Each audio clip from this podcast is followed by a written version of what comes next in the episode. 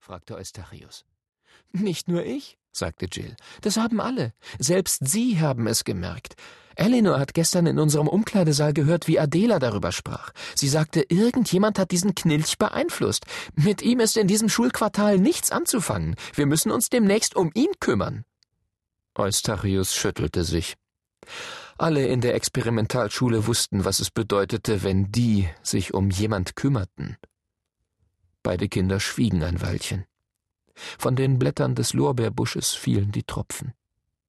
Warum warst du im letzten Schulquartal so anders? fragte Jill dann. In den Ferien sind mir eine Menge komischer Sachen passiert, sagte Eustachius geheimnisvoll. Was für Sachen? wollte Jill wissen. Eustachius antwortete lange nicht. Dann sagte er Schau mal, Jill, du und ich, wir verabscheuen doch diese Schule hier aus ganzem Herzen, oder? Ich ganz bestimmt, sagte Jill. Ich glaube, dann kann ich dir vertrauen. Verdammt nett von dir, meinte Jill. Ja, aber es ist wirklich ein ganz ungeheures Geheimnis. Jill, kannst du Dinge glauben, über die jeder andere lachen würde? Ich hatte bisher noch nie Gelegenheit dazu sagte Jill. Aber ich meine schon. Könntest du mir glauben, wenn ich dir sage, ich sei in den letzten Ferien in einer anderen Welt gewesen? Ich weiß nicht, was du damit meinst. Naja, vergessen wir das mit der Welt. Nimm mal an, ich würde dir erzählen, ich sei an einem Ort gewesen, wo die Tiere sprechen können und wo es Zauberwesen und Drachen und nun all die Dinge gibt, von denen man im Märchen liest. Eustachius war schrecklich verlegen, als er dies sagte, und wurde rot.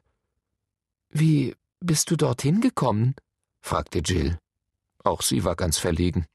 Auf dem einzig möglichen Weg, durch Zauberei, antwortete Eustachius fast flüsternd.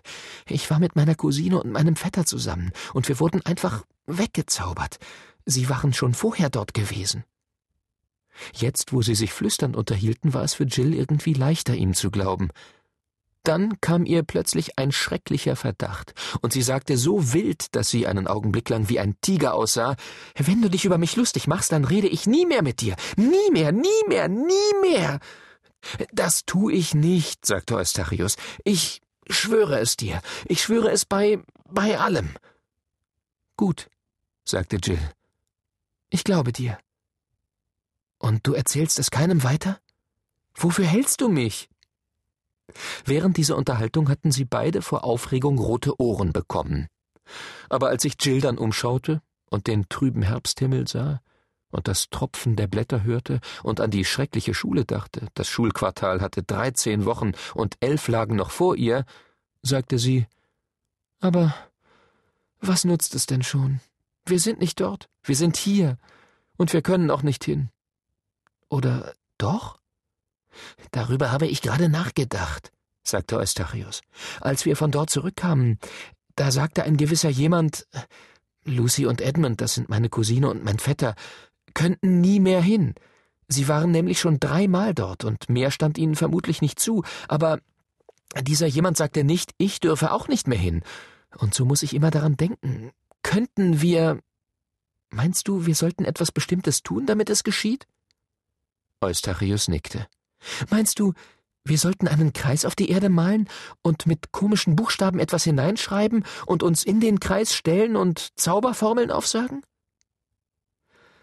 Nun, sagte Eustachius, nachdem er ein Weilchen angestrengt nachgedacht hatte, ich glaube, so etwas Ähnliches habe ich mir vorgestellt, aber jetzt, wo ich darüber nachdenke, scheint mir, dass dieser ganze Hokuspokus Mist ist.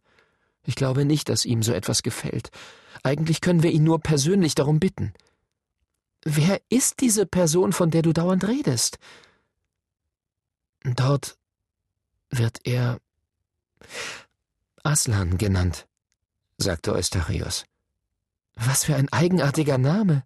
Der Name ist längst nicht so eigenartig wie Aslan selbst, sagte Eustachius feierlich. Aber komm, es kann nicht schaden, ihn zu fragen. Wir stellen uns Seite an Seite auf, und dann strecken wir die Arme nach vorne mit den Handflächen nach unten, so wie sie es auf der Insel Ramandus getan haben. Wessen Insel? Das erzähle ich dir ein anderes Mal. Und vermutlich sollten wir uns nach Osten wenden. Warte mal, wo ist Osten? Ich weiß nicht, sagte Jill. Es ist komisch, dass Mädchen nie die Himmelsrichtungen kennen, stellte Eustachius fest. Du kennst sie ja auch nicht, sagte Jill empört. Doch, das tue ich, wenn du nur aufhören würdest, mich dauernd zu unterbrechen. Hm, jetzt hab ich's. Dort ist Osten, da, wo die Lorbeerbüsche stehen. Also sprichst du mir die Worte nach? Welche Worte? fragte Jill. Die Worte, die ich dir vorsage, natürlich, antwortete Eustachius. Also? Und er begann. Aslan, Aslan, Aslan. Aslan, Aslan, Aslan, wiederholte Jill. Bitte lass uns beide nach. In diesem Augenblick schallte eine Stimme von der anderen Seite der Turnhalle her. Jill Pole? Ja, ich weiß, wo die ist. Sie flennt hinter der Turnhalle. Soll ich sie holen? Jill und Eustachius warfen sich einen Blick zu, tauchten unter die Lorbeerbüsche und krochen mit beachtlicher Geschwindigkeit die steile Böschung ins Gebüsch hinauf. Aufgrund der eigenartigen Lehrmethoden an der Experimentalschule lernte man zwar nicht viel Französisch, Mathematik, Latein und ähnliche Sachen, aber man lernte eine Menge darüber, wie man sich schnell und leise verdrücken konnte, wenn die nach einem suchten. Nachdem sie eine Minute lang vorwärts gekrochen waren, hielten sie an und lauschten. An den Geräuschen in ihrem Rücken hörten sie, dass sie verfolgt wurden. Wenn nur die Tür offen wäre, sagte Eustachius beim Weiterkriechen, und Jill nickte. Denn hinter dem Gebüsch war eine hohe Steinmauer. Und in dieser Mauer war eine Tür, die auf das offene Moor hinausführte. Diese Tür war fast immer abgeschlossen. Aber einige Male war sie nicht abgeschlossen gewesen, oder vielleicht auch nur ein einziges Mal. Aber ihr könnt euch sicher vorstellen, dass die Erinnerung an dieses eine Mal in den Schülern Hoffnungen weckte, und sie versuchten immer wieder die Tür zu öffnen. Denn wenn diese Tür offen sein sollte, so war das eine fantastische Möglichkeit, das Schulgelände unbemerkt zu verlassen. Jill und Eustachius, die von der Herumkriecherei unter dem Lorbeergebüsch inzwischen sehr verschwitzt und schmutzig waren, rannten keuchend zur Mauer.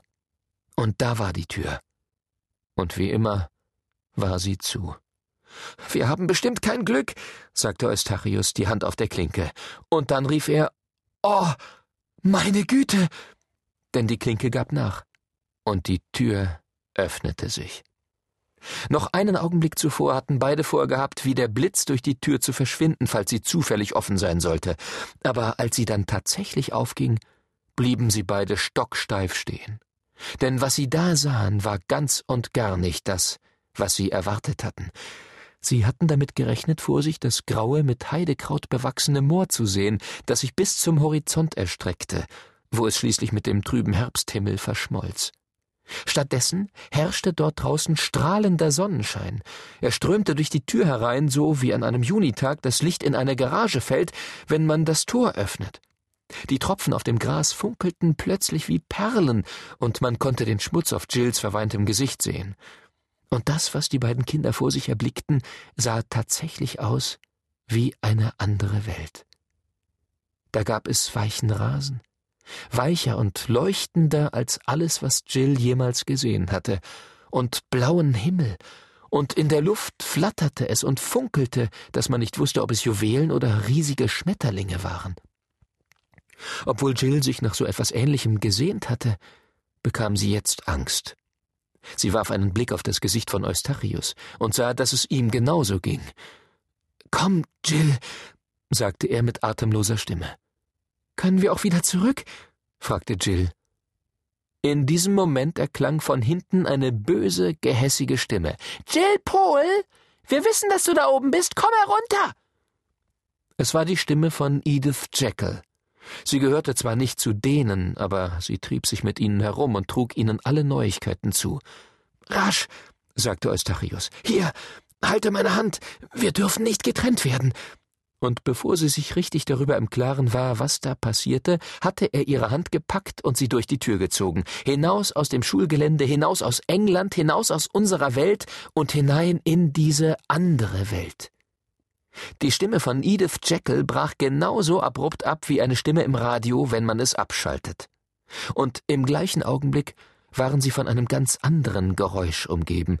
Es kam von den funkelnden Geschöpfen über ihnen, die sich jetzt als Vögel entpuppten.